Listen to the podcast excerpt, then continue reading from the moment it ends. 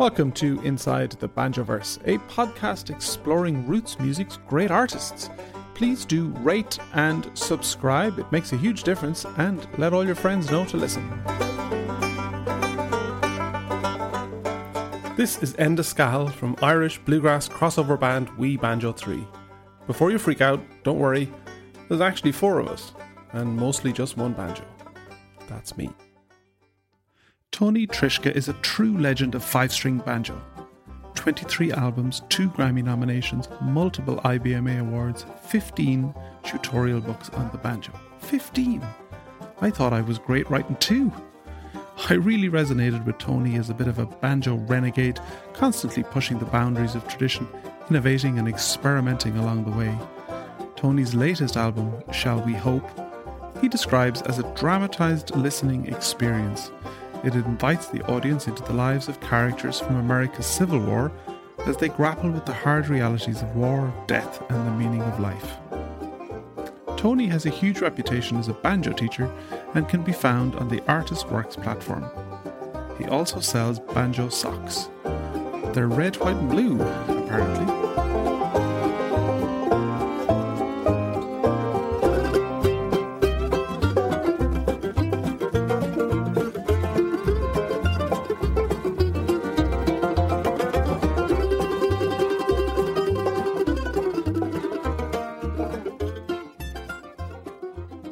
Tony, I, I spent the week. Um, well, I listened to your brand new album, which mm-hmm. we, I, I, do want to talk about because it's it's it's very interesting. I'm an Irish guy, so I, I know that there was a civil war in the U.S. and I have a fair idea what it was about, but I don't really know an awful lot about it, uh, the detail of it. Right. And you spent 12 years making the album, so I'm curious to hear your explanation behind the the process and the reasoning uh, and musically, I guess, what's so interesting about that period for you? Um, the reasoning, well, there was no reasoning at first. I just started writing a tune. I, I, um, I started out uh, with the previous album, which is called Great Big World, writing. I wrote two or three songs on there, lyrics for two or three songs, and I've written huge amounts of banjo tunes over the years, but not so many lyrics, lyric based songs. So I started because I'd done that with the last album, I figured, oh, let me try my hand at writing some lyrics here. And I decided to write uh, a tune about a riverboat gambler, you know, Mississippi riverboat gambler, in somewhere in the 1800s. And uh, and I took the Jimmie Rodgers Blue Yodel uh, template to base it on. Uh, so all I had to deal with was the lyrics. I gave her my heart, but she dealt me a losing hand Shot a man for the dance hall girl.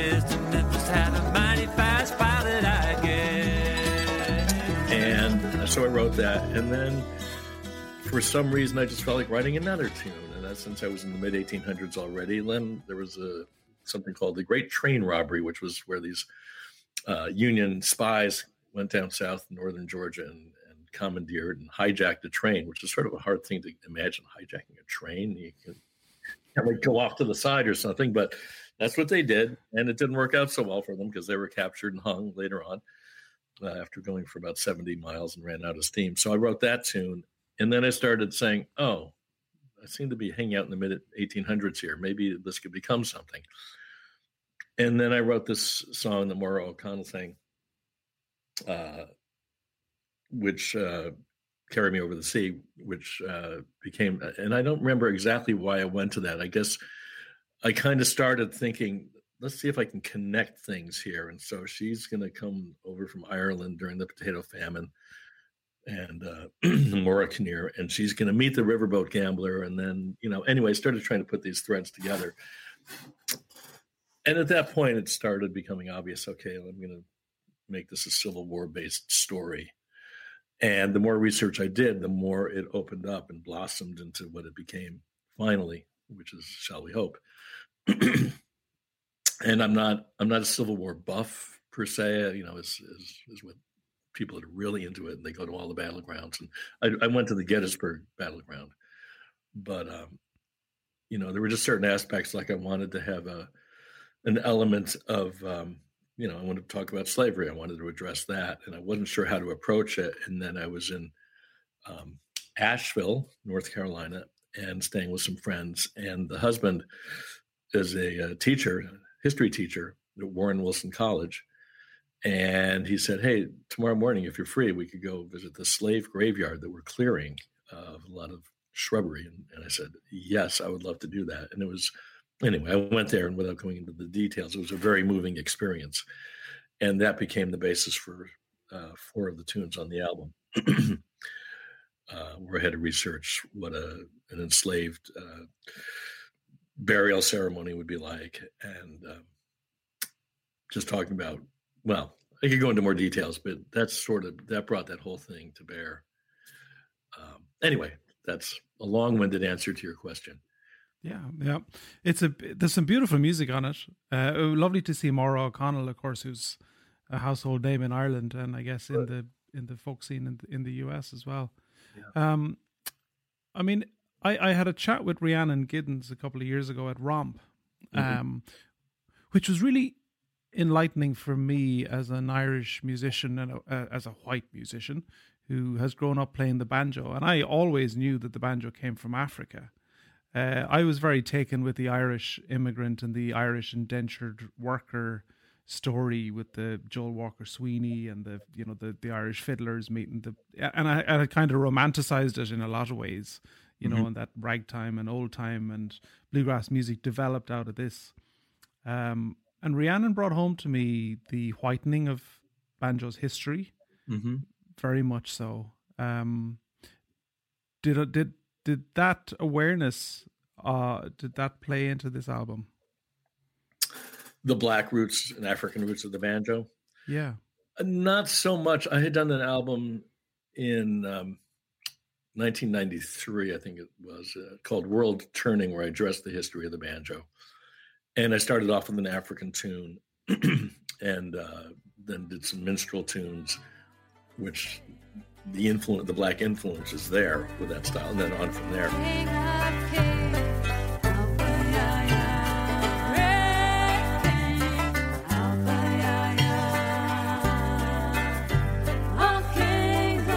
I mean, I also knew about the African roots for a long time, um, but what was really powerful for me in 1990, I went to, or 1988, 90, 92, they had something called the Tennessee Banjo Institute, in Lebanon, Tennessee. And uh, in 1990, they had these guys that were playing minstrel music on the banjo out of books. And I knew what was going on at the turn of the century, like late 1800s, early 1900s, this classic style banjo. But that's as far back as I could take the banjo. And um, I definitely am interested in history. So when I heard these guys playing minstrel banjo, what, what are you doing? I mean, it sounded like clawhammer, basically. And they say, well, here's this book from 1855 written by a guy named Thomas Briggs and uh, this is the first banjo instruction book. And listening to their playing, I could hear the African roots in what they were doing. It was just this really powerful experience. So that kind of brought it all the way back because whites weren't playing banjos before the 1840s, let's say, maybe 1830s. Joel Walker Sweeney being the first, supposedly, uh, to do that. Uh, and so I have uh, this black character, John Boston, playing a banjo tune, playing a minstrel tune. Um, but it was a delicate thing. The whole, you know, here I am a white guy trying to skirt, not skirt, but just trying to be sensitive to these issues. I'm white, and I write this whole little four song thing about an enslaved African and these burial things. And uh, and I talked to the people that were singing on it and, and some other people that I'm friends with am I like just way off base with this? Should I just shut this whole thing down? They said, no, no, it's it's okay what you're doing. And um, but particularly where I have John Boston playing the banjo, he comes to camp, the you know escapes uh, his enslaver and gets to Union lines, and I had the idea of him playing for the troops. Uh, but then it was sort of like, okay, you've just escaped from being enslaved, and now you're going to play for us, and it just seemed like really, just very dicey. Uh, and I, I, actually had a, another spoken word thing where this lieutenant is saying, "Say, John, I know you've had a hard time, but can you play for the troops? It would really, uh, you know, help their morale." And then I just decided to cut that out. It just felt wrong.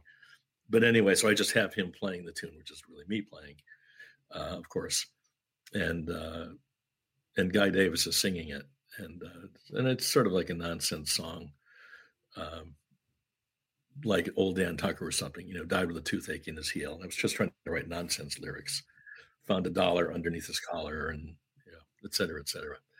Uh, but that was, I think I'm getting way off track with your question here. but uh, and, and, I do tend to go on, so I apologize for that. But anyway, uh, it, it was a delicate issue, and, and so the history of the banjo didn't really particularly bear on that, except that I know how to play in that minstrel style. And so what I was playing there was, you know, very simplistic because there was no lead in the song, but I was basically, basically playing, and I was playing it on a minstrel, a replica of a minstrel era banjo. Hmm. So just go right back to the very start, Tony. What attracted you to banjo? Where did you pick it up? And was it always the instrument for you? Well, I, I took flute lessons. I wish I'd stayed with it because they're so light. You could just back gradually.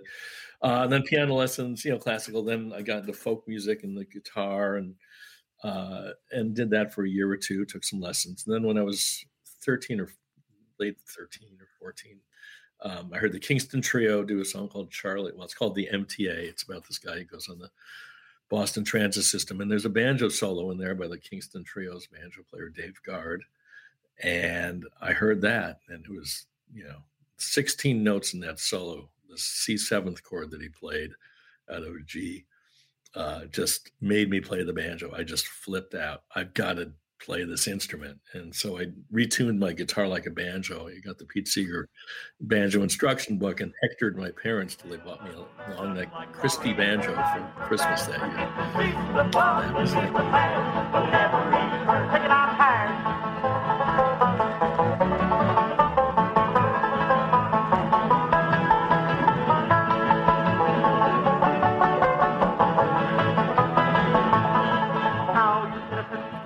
Did, did they have any reservations about the banjo? They didn't seem to. They they supported it. You know, they bought the banjo for me, and no, they were very supportive. And after a while, I realized I don't want to play folk music. I want to play bluegrass. Once I found out, oh, there's a guy named Earl Scruggs. Maybe you want to get into that. Uh, and then I wanted to get a bluegrass banjo, and they bought me a Gibson Mastertone banjo in 1964 or something like that, which I wish I still had with the bow tie inlays. But uh, anyway, uh, and so that was it. No, they, they, were very supportive all the way through uh, with my career, fortunately.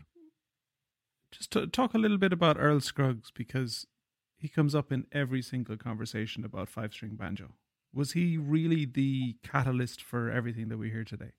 Yeah, I would say yes. I mean, people were playing the three finger style, which is how he plays them, index middle, uh, before him, but he just took it to the next level. Um, his timing was just so outrageous. And you hear there are these uh, you can hear these shows from the Grand Ole Opry from 1947, 48 when he was when he and Lester Flatt were in Bill Monroe's band, and they would introduce him. Now here's they're introducing Bill Monroe. And old Judge Hay, who was probably the announcer on that, he said, "Now here's Earl Scruggs with that fancy banjo picking. Now Earl, you get Brother Bill, and let's go." And this is Bill Monroe's band, and all he's talking about is Earl Scruggs. And in some tunes, Bill Monroe would let Earl Scruggs take every solo. There'd be no mandolin solo or fiddle solo, just all banjo. And you can hear the audience going nuts. So it was just like this remarkable thing. A lot of these people had heard banjo before, Uncle Dave Macon or String Bean or any one of a number of players that would be on the stage of the Grand Ole Opry, but no one had heard anything like this.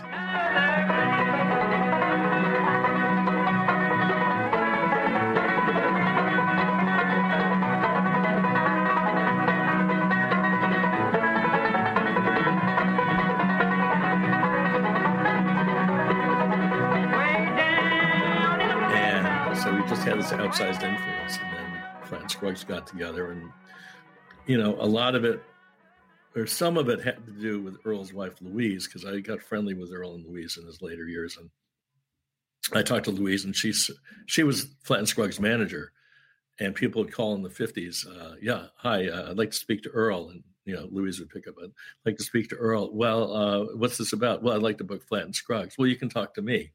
Well, I'd rather talk to Earl. Well, you'll talk to me, or you'll you won't get Earl Scruggs because they didn't want to. You know, I can't talk to a woman. I mean, that's unheard of. And so she was very influential as being one of the very first women, you know, certainly down south and in Nashville to be a business person. And um, and she's the one that had the Flatt Scruggs at Carnegie Hall Carnegie Hall album happen. You know, because if they'd just done the gig, it would have been um, you know, a nice footnote in their career, but she called Columbia Records and said, let's record this. And they said, oh, how do we do this? Well, you put out some microphones and, you know, I mean, this is what she told me. And then I, I could go on and on, but she had a, uh, the Beverly Hillbillies theme. You know, people wanted to hear that. There was no recording of it. So she called Columbia Records, and said, let's put this out as a single. And a week later it was out. They recorded it and it was out. And it went way up the charts in the country charts. So she she had a big hand in kind of spreading the influence of Flatt and Scruggs, but just Earl had that timing and the creativity. He wrote songs, really exciting banjo songs, used the tuners, uh, these Scruggs tuners, to, to you know change the tuning while you're playing. And um, and he was just kind of the shy kid from North Carolina that, genius, and and just changed the world for me. I wouldn't be married to the woman I'm married to. I wouldn't literally. I mean, my whole life would have gone on a different course without Earl mm-hmm. Scruggs. There are thousands and thousands of people who you could say that about. Was he was he a renegade musically then? Uh, no, I wouldn't call him a renegade, but what he did was very uh, outside the box, I guess you could say. uh, I had a chance to interview him. Uh, I don't know, twelve or thirteen years before he passed, and because um, they were putting Columbia was putting out a best of Earl Scruggs album basically, and Banjo Newsletter wanted me to um, interview him for that. Which, yeah, I got to interview Earl Scruggs. Sure, all those questions you always wanted to ask.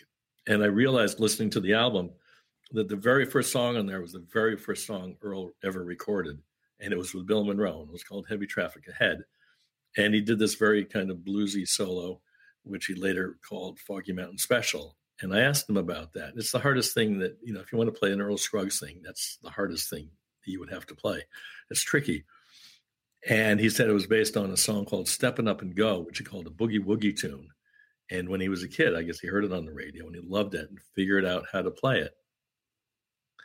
So, you know, he's doing boogie woogie with Bill Monroe, with bluegrass. So he's doing this sort of not rock thing, but free rock thing.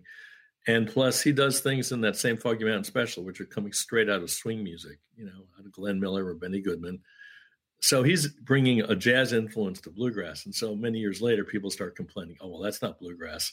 But Earl Scruggs was doing it early on. Uh, so, but it wasn't it wasn't off-putting to people. It just was Earl Scruggs and it sounded great. But when you analyze what he was doing, he was doing some very unusual things in that sense.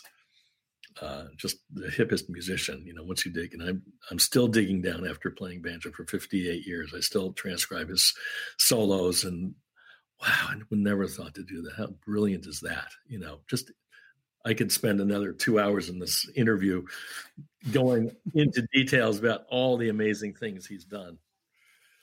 So yeah, I, I wouldn't necessarily, but he was politically he was a renegade because uh, as the Vietnam War was going on in the early '70s, he he left uh, Lester a couple of years before, but he had put a band together with the Sons, and they're playing these peace rallies, and he had a peace sign on his banjo strap.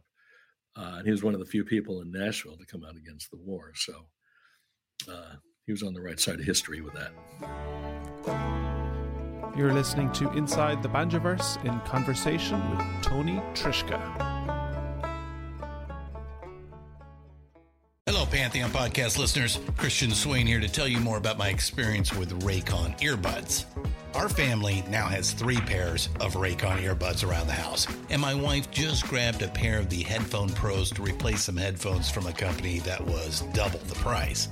And yes, she loves them. Now, if you haven't pulled the trigger on a pair of Raycons, or even if you have, but you're in the market for another pair because they're just that good, well, now is the time to check them out. Because they just launched their upgraded model of the best selling everyday earbuds with Raycon's upgraded everyday earbuds. Now you also get active noise cancellation, ergonomic design, and multi point connectivity that lets you pair with two devices at once. New quick charge function, three customizable sound styles plus awareness mode. Available in a variety of vibrant new colors to complement any and all skin tones. I even have a pair of earbuds in a cool green color. I have tried just about every earbud known to humankind, and these Raycons are fantastic. Seriously, if you've been wanting to check out Raycons, there truly is no better time. You're going to ask yourself why you didn't check them out sooner, and Raycon offers a 30-day happiness guarantee. So, what are you waiting for? Go to buyraycon.com slash Pantheon today to get 20% off your Raycon order, plus free shipping. That's right, you'll get 20% off and free shipping at buyraycon.com slash Pantheon. Buyraycon.com slash Pantheon. I was reading on your website earlier, and it, a, a phrase that jumped out at me. It said that um, Tony Trischka has absorbed the slings and arrows of the is what it, the traditional bluegrass world, mm-hmm. and what's always really interested me because uh, about bluegrass music is how jazzy and how um, innovative is the wrong well jazzy is the right word how out there it gets quite quickly away from very traditional music. Now, I should probably contextualize that question by saying, as an Irish banjo player, traditional Irish music is very preserved as a, a bookended tradition, right. and it's easy to stray outside of it very, very quickly. Right, and you know there are there are the chair snapper equivalents in Ireland as well. Chair snapper, you got to remember that. That's good. Yeah. Yes. well, that's what somebody told us. He says, "Be careful." We we called a set the Chair Snappers Delight yeah. because we took a bluegrass tune and mixed it with an Irish tune. And our sound engineer goes, "Oh, the Chair Snappers are going to hate that one." You know. oh yeah, yeah, yeah, yeah. I, I, love that phrase. Thank you. That's a great gift you've given me. you've yeah. always you've always pushed the the the boundaries musically. Uh, certainly my earliest records were were trying to do not even trying to do it it's just what sort of came naturally um, because I grew up in Syracuse, New York. I didn't grow up in Kentucky. My father was a physics professor, and my mother was uh, she studied French, whatever. But in the house, we were listening to Thelonious Monk. My father was into that Broadway shows. There's some Stravinsky around, of all things, and so I'd be hearing these sounds. And my father at night would, as I was going to sleep, he would be playing Fats Waller and Duke Ellington, and uh, Debussy's Clair de Lune. So I, I grew up with all these sounds in my head that weren't bluegrass. Um, and I entered this banjo contest, and, and I think I just had this predilection for playing weird stuff or something. I don't know why. I was into surrealism with you know Salvador Dali and people like that. Uh, that really appealed to me. So things being a little outside the norm. And I entered the very first banjo contest, uh, a banjo contest at the very first three-day bluegrass festival in Fincastle, Virginia, in 1965. And the judges were Ralph Stanley, uh, um, Lamar Grier, who was playing with Bill Monroe at the time, and Bill Emerson, who was playing with Jimmy Martin. Wonderful banjo players, needless to say. And I got out there and played uh, Nine Pound Hammer, a traditional tune, but with fake Middle Eastern modes. And I could just picture Ralph Stanley going, What? You know, I, I, lost badly, I'm sure. I mean, I certainly lost. And the guy who won played Foggy Mountain Breakdown really well, straight ahead, you know, that's who won, of course. Um, you know, know your audience. Uh, so early on, but then you know I'm a child of the '60s and was there with you know I buy the Beatles. You know when Sergeant Pepper came out, I bought it that day, and you know all the Beatles were pushing the limits so far. Every album was like a new, wow. Who would have thought of Strawberry Fields Forever? You know, on and on. All these amazing things that they did. Uh, and you know Frank Zappa and uh, guy named Van Dyke Parks, who actually arranged one of the tunes on the album. You know, people just really, you know, Hendrix, on and on and on. Uh, and so there was this huge creative momentum and moving forward and breaking boundaries. And then I got into jazz, and that also was in the same way. And then fusion came along in the early to mid 70s, and I was way into Chick Corea and Mahavishnu Orchestra with John McLaughlin and Weather Report. And again, that, this was all new stuff going in new direction. So I had that mindset. And so on my first album, I have one tune that has electric guitar and drums because that's what I was hearing. You know, I mean, that's what I was listening to almost more than bluegrass. And then uh, rather than playing three chord structures, well, I was listening to jazz, and so I'm going to put more chords in there. I wasn't playing jazz or anything like that, but you know, just and I was fortunate enough to be living in New York City and being with people. I was in a band with people. It was called Breakfast Special guys uh, like Andy Statman and Kenny Kosek and Stacy Phillips, who were all coming out of bluegrass like I was, but hearing all these other things. We were all kind of in the same mode um, and a group called Country Cooking before that with Pete Wernick and Russ Barenberg and John Miller. And um, again, a similar sort of thing, but it got even more that way when I moved to New York City. So I, like-minded folks, and we, you know, no one would say, "You shouldn't do that." No, don't try that. They would just go along with it. So what did I know? So anyway, my first couple albums really kind of pushing the boundaries of what was acceptable and so I'd get reviewed in Bluegrass Unlimited, and you know, fairly scathing review, and some of the other publications. So, yeah, I sort of, um, and it was sort of amusing to me because on my second album, after getting all these, you know, scathing reviews of the first one, I, I did "Roll My Sweet Baby's Arms" with a drum solo, starting with a drum solo, and that's how we kicked off the album.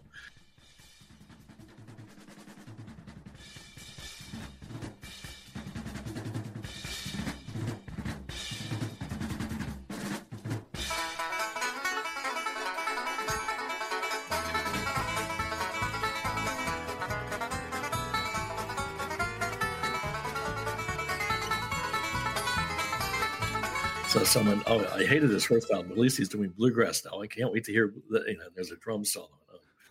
So I think I was thumbing my nose at the bluegrass establishment back then, being a, a young whippersnapper. So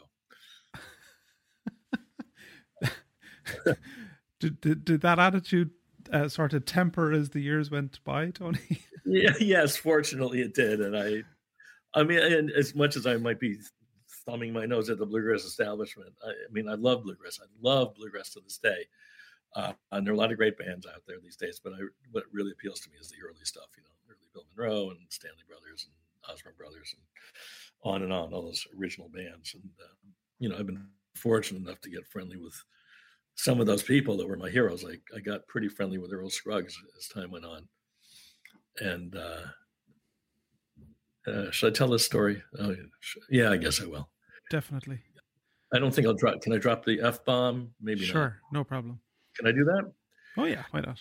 All right. So I'm on the, I'm on the phone with Earl, and I was asking him a question about why he brought his thumb over to the second string to play Foggy Foggy Mountain Breakdown, and he said, "Well, it felt better." And you know, he went uh, in, into an explanation of that, which I found fascinating. And then he started talking about his his book, you know, which came out in 1968 or thereabouts, and he said that his editor called him one day and said, "What are we going to call this? Uh, Earl uh, Earl Scruggs three finger style?" And he said, and he and Earl said to me, "Quote: I was thinking to myself, what the fuck? It's Scruggs style." And this is when Earl was like 80 or 81, and my big hero, and he felt comfortable enough with me to say, "What the fuck?" Earl Scruggs said, "What the fuck?" You know, it was like when the next to the birth of my children and getting married, probably the biggest moment of my life. So it was that was really exciting. So he really looked at it as being Scruggs style. That's how he looked at it. There's a yeah. story being backstage at the Opry. Uh, Grandpa Jones comes into this room and, "Hey, Grandpa, what style do you play?" He said, "Well, I play that frailing clawhammer style." And then Earl Scruggs walks in.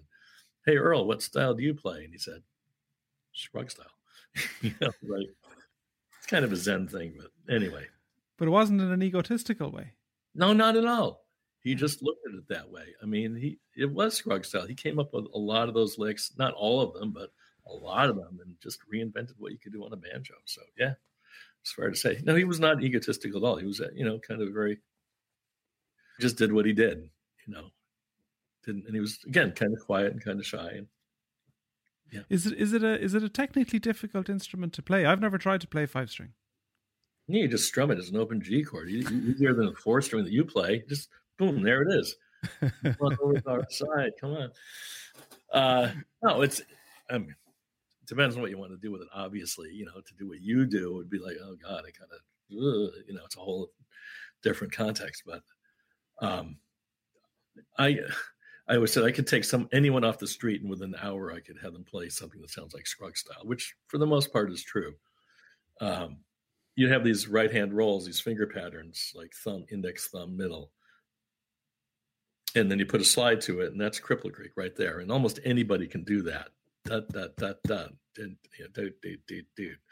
and um, so, yeah, I, I think it's easy to get off the ground with it, you know, and play some easy things, and it'll sound good. Uh, but if you want to get deep into it, then, you know, that's a whole other story. Uh, I mean, if I may, you know, the thing about like Scruggs style, it's pretty easy to be able to play some stuff in Scruggs style, but to play on the level that he played is a whole other thing, and with the depth and so subtlety. He was. I asked Earl, or in, in one of these interviews, he said he volunteered this. I didn't ask him the question. He said that he felt what he brought to the banjo was syncopation, that it wasn't as syncopated. And he he was almost like a drummer. Some of his syncopations were so hip going in and out of these different rolls and emphasizing certain notes that be way off the beat. Uh, and so that's something that it takes a while to get into playing before you start getting into that level of subtlety. But most people can play some Scruggs style. If you want to play like Bela Fleck, now now you're talking a different level. It's not you can't just okay, I'm going to start playing this concerto that he wrote, uh, you know, or just you know a lot of his solos are just like whoa. Uh, so but, but, you you taught you taught Bela right at the start. He was he was 16 years old. He'd already taken some lessons from some other folks, but he was doing bluegrass and some fiddle tunes. And um, my first album had just come out, and uh, you know I was doing all this weird stuff on there, and you know some weird improvisatory ideas. And he was very interested in that, so I showed him the tunes, some of the tunes, and some of the improvisatory techniques and then he would ask me he would record these lessons and he would ask me to like jam out on a tune for two or three minutes like little maggie or whatever foggy mountain breakdown some song. And then he would come back the next week having learned every single note of it.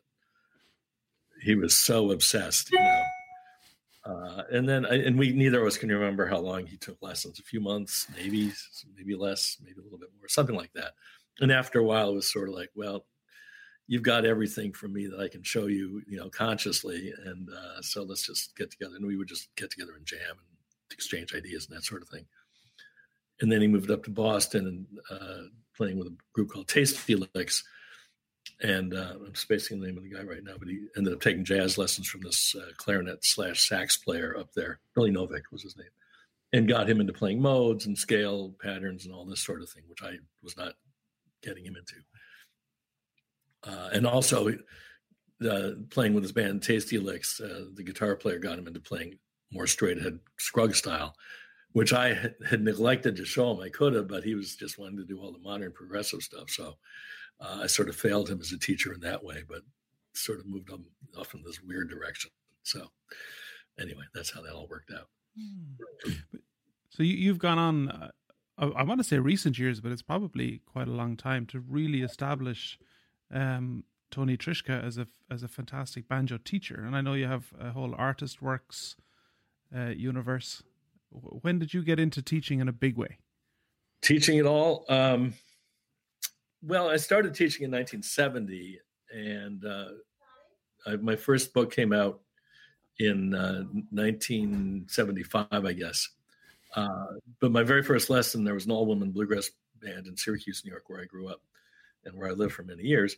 And the banjo player in the band said, "Can you give me banjo lessons?" And I said, "I don't teach." And she said, "Well, I won't pay you." And it's uh, okay. So great. We'll just go from there. And that's how I got into teaching. And then I started doing one-on-one lessons. And then uh, I wrote my first book in 1975 about melodic banjo. And so by that time, I was pretty into teaching. Um, and then started doing some homespun tapes and that kind of a thing. Uh, but it wasn't really until Artist Works came along that uh, it all kind of solidified. I mean, I was doing it all along. I shouldn't really say that, but it just mm-hmm. the new, you know, doing it online. What a great thing! I can do this from home. And uh, I got spoiled because you know, I, very, very occasionally, I still give one-on-one lessons. I'm teaching a kid right now who's 13 years old and is playing like Bela stuff and Noam Pikelny stuff. He's 13. He's scary. You know, he came for a. I given him a few lessons, and uh, uh, his name is Nikolai, and uh, you, you'll be hearing from Nikolai. I guarantee you. And uh, I hadn't seen him, in, you know, since the pandemic. I said, "So, uh, how old are you now? You're 15? No, I'm 13." He's a really polite kid. He's doing this amazing stuff. He's, he's transcribing this Mozart aria from one of his from Magic Flute or something, and he's killing it. And it's like, huh? you know. Uh, so it's anyway the the younger generation because you know it's scary when the, people just get better and better and better. Like Bela came along, and you know that's sort of this gentleman and gentlewoman's agreement. You, you can get good, but not that good. And then Noam Pikelny came along, and he's just mind bending. And now, now at least this guy can scare them. So it's, you know, it's good. Do you feel completely um, kind of hapless as a teacher when you come up against a like a, a kid like that that's just a genius? Uh, well, there's still things I can show him. I mean, he's amazing, but he's he's uh, it's kind of hard to say. He started playing class uh, classic style, like um, parlor style banjo, like marches and rags from like the early 1900s, because he was in Arkansas and there was a guy there who was teaching him, and that's what he did. So he came out playing this amazing stuff when he was like 12 years old and playing it really well. But then over the years, he's gotten more into bluegrass and then into the more progressive things, which is where his heart is right now. Yeah, I mean, you can always find something. You know, people can do all this progressive stuff, but they may not know Earl. They may, you know, all the Earl subtlety. You can always go into that. And then I have my own improvisatory techniques that I use that he, you know, probably hadn't picked up on, so I can show him those things. You can always show, no matter how good someone is, there's always something they don't know. You know, uh, so I'm never. I haven't been at a loss yet, but it's coming. It's coming. Sure.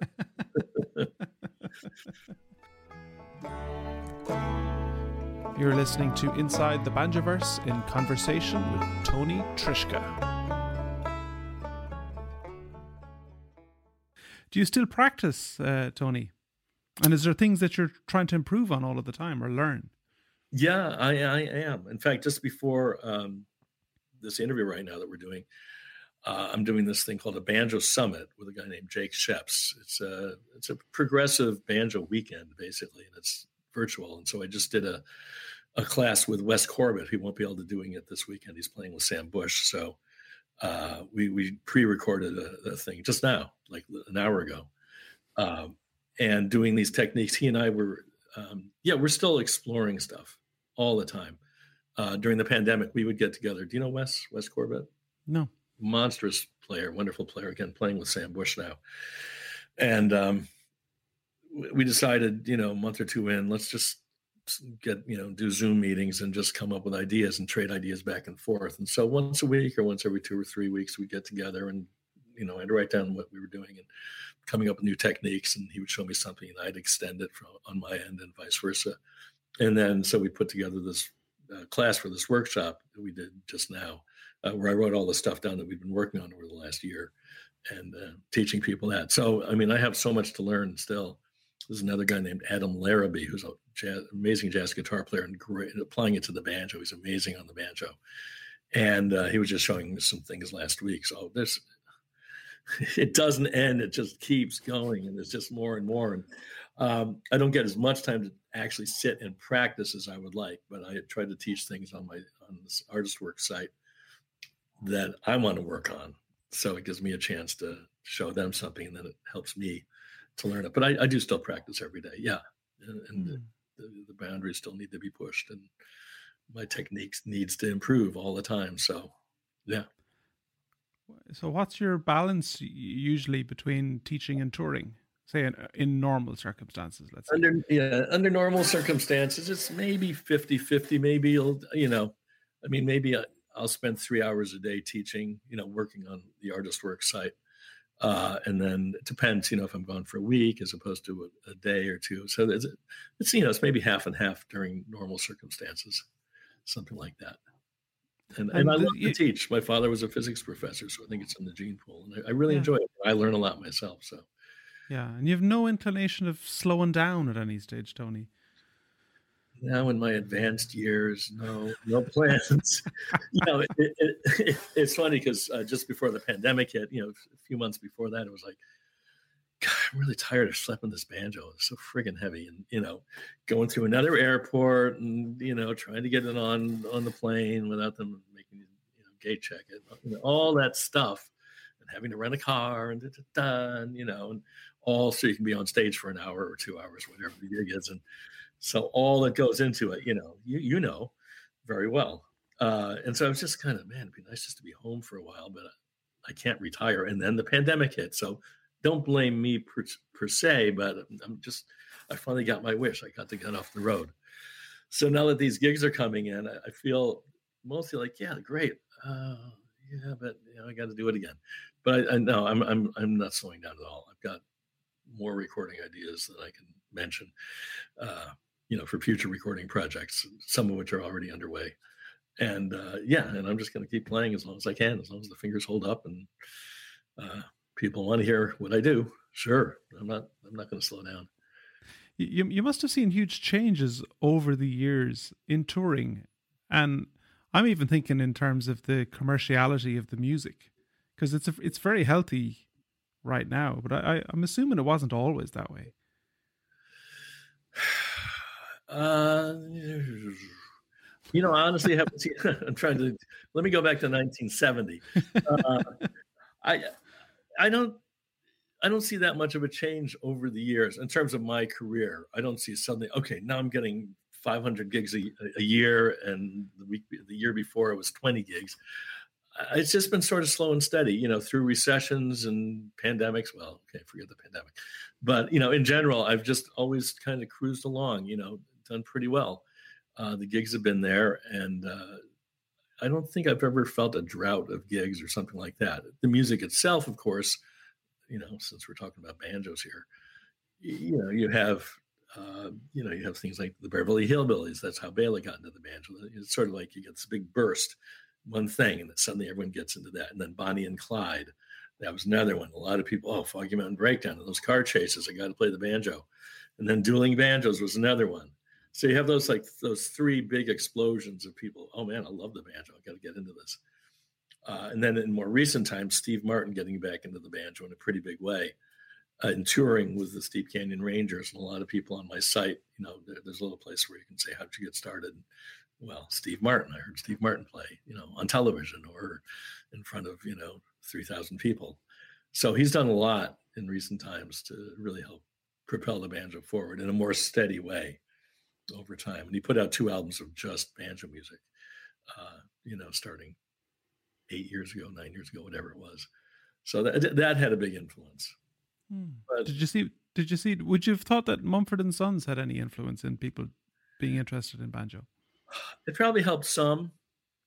Uh, I, I, can't say exactly how much because it's sort of a different scene, and I, I think you know here and there you know, I don't always know how people got into the banjo. I mean, I'm sort of on the front lines of teaching, so people will sometimes say, and I, I think some people have talked about that, that uh, they've gotten into it through Mumford and Sons. Yeah, yeah. Does Does your wife play banjo or play banjo? Does your wife play music, Tony? Uh, no, she's not. She does not, but she's got a great musical sense, and uh, she she was a teacher for 25 years and has retired since.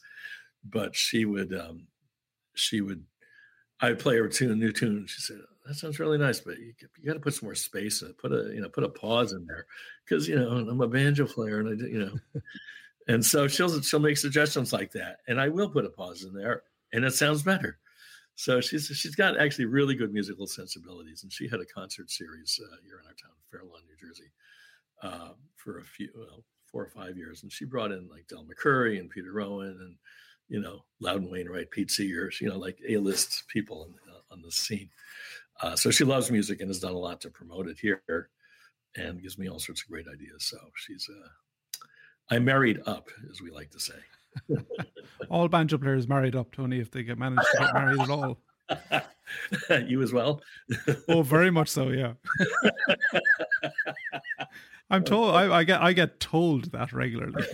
So Not by my wife, by other people. I so do I. So do I. We're in the same boat. So, oh, you, you strike me as somebody that has uh, a lot of uh, self confidence. That you, do you do you struggle with any kind of inner critic or self doubt musically? Wow, someone. I, I'm going to answer that question I, I did an interview, I know, a couple of weeks ago for this album, and someone said, "Okay, uh, what is the question that no one has ever asked you before?" And I said, "I can't think of that of one. You know, that's no one has ever asked me that. Literally, no one's ever asked me that." Because you're, you you're supposed to be self confident. Of course, I never have any crises of confidence. Yes, I do. Of course, I'm very self critical when I'm playing. Uh, when I listen back, I, you know, I mean, I generally like the way I play. Let's put it that way. This it brings up an interesting point. This guy John Miller, who is in our band Country Cooking, wonderful. He played bass in the band, but he's a wonderful guitar player. Played country blues and this sort of thing. And someone he said that someone asked him once, "Who's your favorite guitar player?" And he said, "Me. I'm my favorite guitar player." And he was not an egotist. It was just like I play what I want to hear. And uh, I won't say that for me. I'd much rather hear Earl, Earl Scruggs than me, and I love hearing Bela and uh, everyone Noam and everybody else in Wes uh, and Sonny Osborne, on and on. But I like, I do like what I play for the most part, not always, uh, because I play what I want to hear, what I want to play. I'm not saying I'm my, I'm my favorite banjo player, but having said that, I'm very self-critical because I used to play.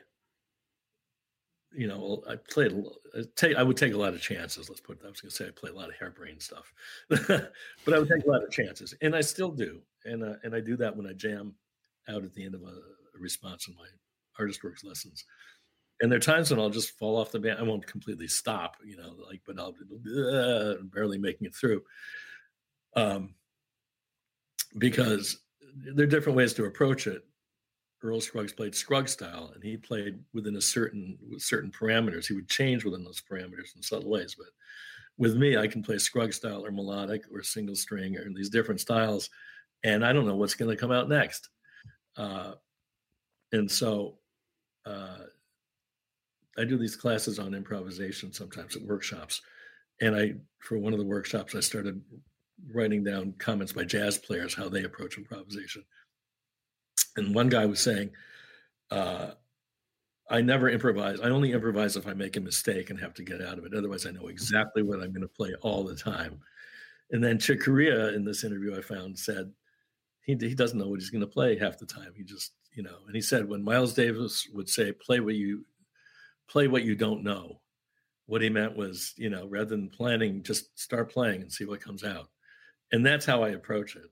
And in fact, a couple of years, maybe three years ago or so, I started getting nervous on stage because I'm about to take a solo, you know, and I have no idea what I'm going to play. I was like, which is how I've always played it, but suddenly it sort of really struck me. Wait, I don't know what, and I, you know, I didn't, I, I did it and it worked and it was okay, but I was like getting that little trepidatious moment, like, uh, so anyway, I, am really long-winded. I'm sorry, but that's a great answer. I just go on and on, but yeah, basically, I do have. I'm, I'm very self-critical when I'm playing. So let's say you're speaking about variation there, which I I, I uh, de- almost desperately want to learn more about. So you know, I grew up for so many years playing Irish music, and and really confined in the modality of Irish music, which is very like an old time fiddle tune. Sure. So for somebody like me, I always feel that I didn't learn all of the different musical modes and scales and chords and everything that would give me, uh, you know, different paths that I could take on the banjo right. if perchance I came across a situation where I had to play a solo in a tune. Uh, I normally go completely blank inside, white on the outside, and go, "Oh, holy God!" and then just go to loads of tremolo, which I could do better than anybody else, and that kind of saves my bacon. But yeah, yeah. Uh-huh. where where would where would one start? To have a technical knowledge, is that what? You Yeah, to almost to have a musical knowledge, knowledge. Yeah. Um, I would say scale patterns, playing scale patterns, which it's all over Irish music. You know, you know, Blackberry Blossom or you know, uh, uh, uh, or Arkansas Traveler. I mean, the American, but you see it all the time in Celtic music too. I'm sure it's, there's scale mm-hmm. patterns built into these tunes. Um, but scale patterns is a great, great thing to do for just learning the fingerboard and you know, and, and getting your fingers to do things they wouldn't ordinarily do. Uh, and I'm not done a ton of it. I've done I've done enough of it that I can do scale patterns and use them, you know, and cut them up and cut and paste and use them in different ways. And then, of course, learning the modes, which I have not done. Uh, I've, I've done a few on the site. So for my own information, oh, yeah. But uh, I don't think in those terms. I'm much looser than that. But it would it would help for sure. Uh, learning the modes and and you know Mixolydian mode is the flatted seventh and Lydian mode is the sharp four uh, some of which have lots of applications and some have less applications depending on what you're playing. But it's great for composing to think, okay, I'm only going to play this set of notes in this way. Uh, but I think those are the two main things I would say, and I'm sure other people would give you other answers. And these are things that I have not done religiously myself, especially with the modes. But those two things I think can can really help open up a lot of doors and a lot of possibilities. Just those alone. You're listening to Inside the Banjoverse in conversation with Tony Trischka. So, what, what excites you most about performing? It's another question I don't think I get asked a lot. I guess I, I think um, just when the band is just kicking butt, you know, like you're in a regular band. How long have you been together? Years. Uh, oh, nearly 10 years. Yeah. 10 years. Okay. Yeah. And I haven't been in a regular band since 1989. I was in this band called Skyline through the Reagan administration. We were together for 10 years we could walk on stage and I knew it would sound good because we knew the material we'd been on the road for years and it would just work, just as you know, the same thing. Uh, and then since then, I've not had a real regular band. I had an electric band for a while. We, we played for a couple of years and it was that sort of thing. But uh, for years now, I've just sort of put bands together. Uh, and there's a guitar player named Michael Davis who's all over the Shall We Hope album, who's an incredible singer and wonderful guitar player. And uh, I know I can do a gig with him. And there are other people that know my material that I can say, "Hey, are you free on this date?" Because I don't have a regular band. Um, and you know, I put bands together, but when it's it's really cooking, it's nothing like it. You know, when the groove is there and the audience is energized, it's great. You know, so those those are those are exciting times and there are times when you know moments when you just come upon something you'd never played before. It's just like wow i just had a great solo there you know? Pat myself on the back. That was really nice. I really enjoyed that. You got to keep playing so you can't really reach over the page yeah, but, but yeah, i imagine you would say the same thing probably. I'm sure you have times when you're just playing it just it all falls together and yeah. It's usually when i'm not thinking about it. Yeah. Yeah, that's and you can't predict these things. And you, you can come off stage after a gig and hey man, that was the best gig we played in years, and someone else will say, oh, we sucked, we sounded terrible. Everyone's perception is different, you know. and and I've had that. I did a I had this band that I was we put together called the Big Dogs, and uh, we had a chance to play at the Birchmere in uh, Alexandria, Virginia, you know, this major bluegrass place and uh, they were they were going to record it for, or I think it was live satellite transmission, all these different markets. You know, it was like this big gig, and the place was full. And just before we went on stage, a little before that, I had a falling out with our mandolin player, and it was my band, so I had to get up there and and put on a happy face and MC the show. And then at the end of the show, it was like, oh God, that sucked, and it was all over the satellite. And then some years later, there's uh, this guy in the Netherlands had um, a, a, record company called Strictly Country, uh, and he had a, from his house he had house concerts in uh, the home of Strictly Country. Anyway, he got in touch and said, you know, I want to put this out as an album. That satellite feed you guys did at the Birchmere. Uh, let me listen to it, and and I heard it back, and it sounded pretty good. And he put it out, but my perception at the time was this sucks. Oh God. so I shouldn't have said the name of the band because that sort of tips off who the mandolin player might have been. well, did, did, you fall back in again after falling out? Yes, we did fall back in. Yes, I love him like a brother I never had. No, uh, uh, he passed unfortunately. But anyway, that's another story. Okay, but yeah. So one last question, Tony. When when we get back out into the world, is there a venue, a concert? Have you a dream show that you want to do? Uh, I'd like to play Carnegie Hall. It's, it's, a bucket list thing. I've, I've, I've had a chance to play Madison Square Garden. We, uh, Bela and I participate in this uh, Pete Seeger's 90th birthday celebration. And Bruce Springsteen was there. It was like this big deal.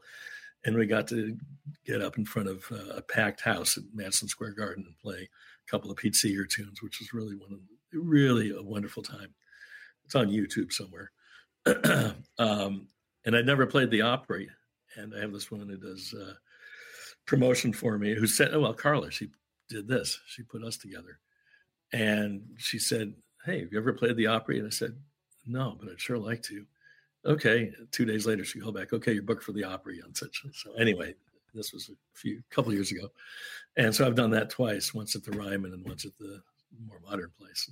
What, the Opry, you get to play the Opry. Man, what a great thing. And we had a great reception. So that was a real magical time playing the first time on the Opry. Uh, but I guess Carnegie Hall, just having never played there, was sort of a bucket list. I'd like to play Carnegie Hall sometime. Mm. Yeah. Wonderful. Tony, thank yeah. you so much for your time. Where can people find out about you and Artist Works and the new album? Uh, well, TonyTrischka.com. Go there. T R I S C H K A. Spell it any way you want, but yeah, that'll that'll get you there, and it's all there. It's all there. I've got a store there. You can buy banjo socks as well. So I've heard about the banjo socks. Yes. Now, if I get your address, if you want to email that to me or whatever, I will send you a pair of socks. I will do them. this. I'll wear them with pride.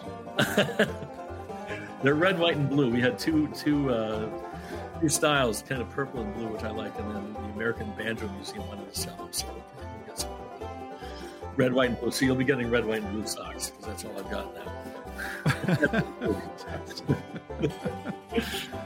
Uh, listen, thanks for taking the time to chat. Um, Thank you. This has been a joy. I've really, really enjoyed this.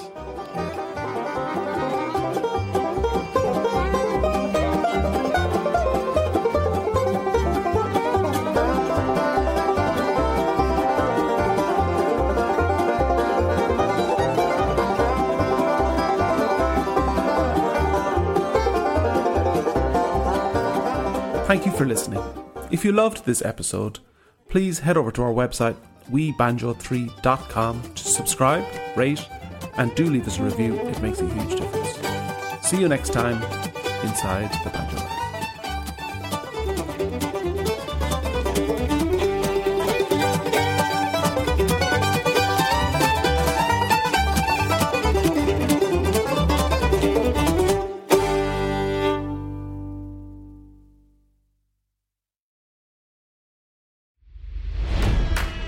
It's NFL draft season, and that means it's time to start thinking about fantasy football.